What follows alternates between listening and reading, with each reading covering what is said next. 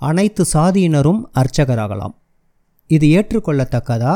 இல்லை தவறானதா? என்று வாதிக்க நான் அரசியல்வாதியோ மதவாதியோ அல்ல.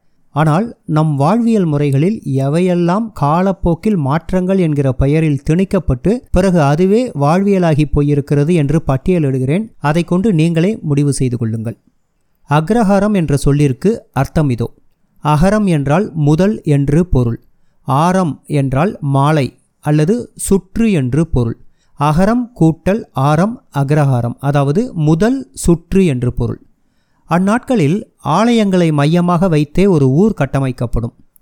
ஆலயத்தை ஒட்டி உள்ள முதல் சுற்றில் பிராமணர்கள் குடியேறினார்கள். அதற்கு காரணம் அவர்கள் ஆலயத்திற்குள் சென்று இறைவனுக்கு பூஜை செய்பவர்கள் நெய்வேத்தியம் செய்பவர்கள்.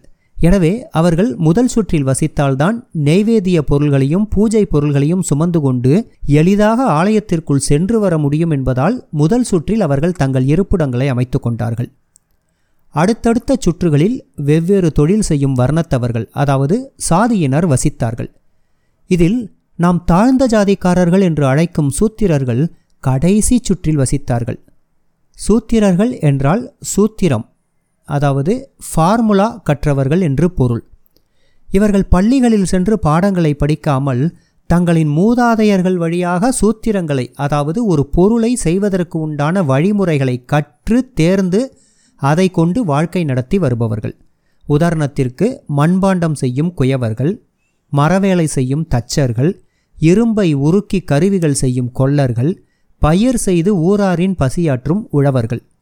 இதைத்தான் சாணக்கியரின் அர்த்த சாஸ்திரம் பேசுகிறது. இவர்கள் கடைசி சுற்றில் அதாவது ஊரின் எல்லையில் தங்களது இருப்பிடத்தை அமைத்து கொண்டதற்கும் ஒரு காரணம் உண்டு என்பது எனது ஊகம்.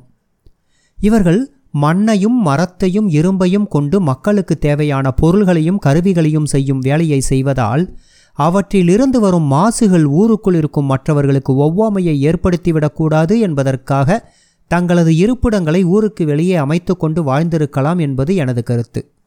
மேலும் ஊருக்கு வெளியேதான் நிறைய இடம் காலியாக இருக்கும் என்பதால் அவர்கள் தாராளமாக தங்களது வேலையை செய்வதற்கு உண்டான இடவசதி இயல்பாகவே அமைந்துவிடும். இப்படி ஊருக்கு வெளியே அவர்கள் வசிப்பதால் திருடர்களால் அவர்களுக்கு தொல்லை ஏற்படலாம் என்கிற காரணத்தினால்தான் பார்த்ததும் அச்சுறுத்தும்படியான தோற்றத்தோடு காவல் தெய்வங்களை ஊருக்கு வெளியே அமைத்து கொண்டார்கள். இன்றளவும் கருப்பசாமி முனீஸ்வரன் ஐயனார் என்று அழைக்கப்படும் அந்த காவல் தெய்வங்களுக்கு சூத்திரர்கள்தான் பூசை செய்கிறார்கள் என்பது அனைவரும் அறிந்ததே. அவர்கள் பயிர் செய்யும் வயல்வெளிகளும் ஊருக்கு வெளியே இருப்பதால் தங்கள் தொழில் சார்ந்த வசதிக்காக கடைசி சுற்றில் வாழ்ந்து வந்தார்கள். இவர்கள் ஆலயங்களை விட்டு தொலைவில் வாழ்ந்த ஒரே காரணத்திற்காக காலப்போக்கில் ஆலயத்திலிருந்து விலக்கி வைக்கப்பட்டார்கள். மேலும் இவர்கள் தாங்கள் செய்யும் கடினமான பணியின் வேதனை தெரியாமல் இருக்க மது அருந்துவதையும் மாமிசம் சாப்பிடுவதையும் வழக்கமாக்கிக் கொண்டதாலும் எந்நேரமும் உடல் வியர்க்க உழைப்பதாலும் அழுக்கு வேட்டி உடுத்திய இவர்களை அங்கவஸ்திரர்கள் ஏளனமாகவே பார்த்தார்கள்.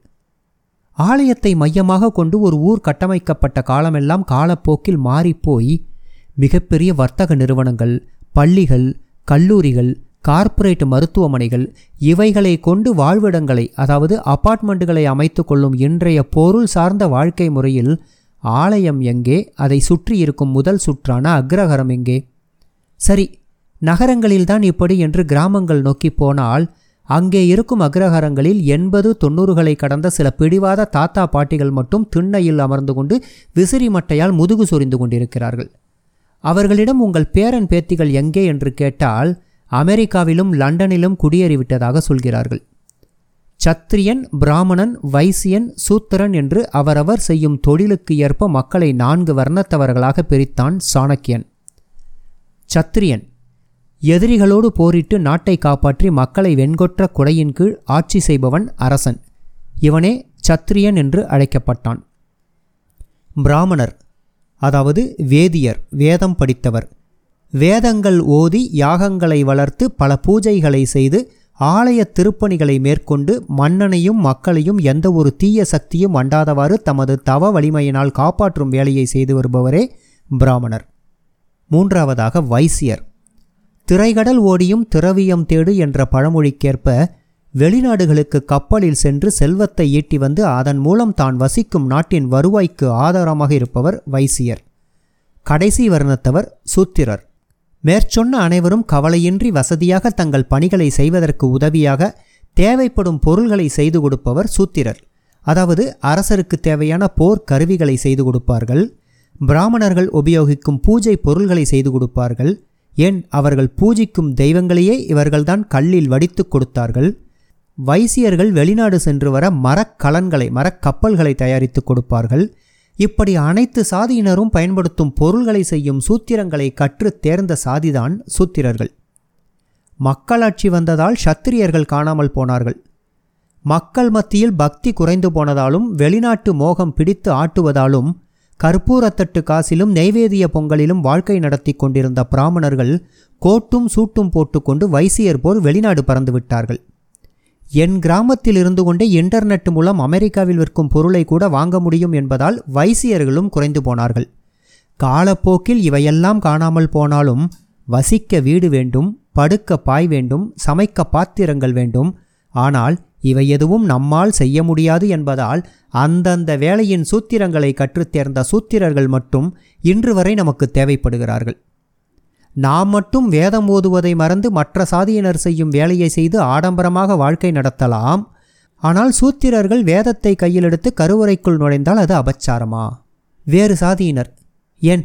வேறு மதத்தவர் கூட உயர் பதவியில் அமர்ந்திருக்க ஒரு பிராமணன் அவர்களிடம் கைகட்டி ஊழியம் செய்து சம்பளம் வாங்குவதை நாகரீக வளர்ச்சியின் முன்னேற்றத்தால் ஏற்பட்ட வாழ்க்கை முறை என்று ஏற்றுக்கொள்ளும் நாம் அதே வேறு சாதிக்காரன் மந்திரம் ஓதி கற்பூர ஆரத்தி கட்டி விபூதி கொடுத்தால் அதை வாங்குவது மட்டும் தன்மான பிரச்சனை. இதை நான் சொல்லவில்லை. ஆயிரம் ஆண்டுகளுக்கு முன்பு வாழ்ந்த ஒரு மகான் விசிஷ்டாத்வைதத்தின் முன்னோடி ஆதிசங்கரரின் அத்வைத கருத்திற்கே மாற்று கருத்து சொன்ன ஸ்ரீ ராமானுஜரே சொல்லியிருக்கிறார். நன்றி.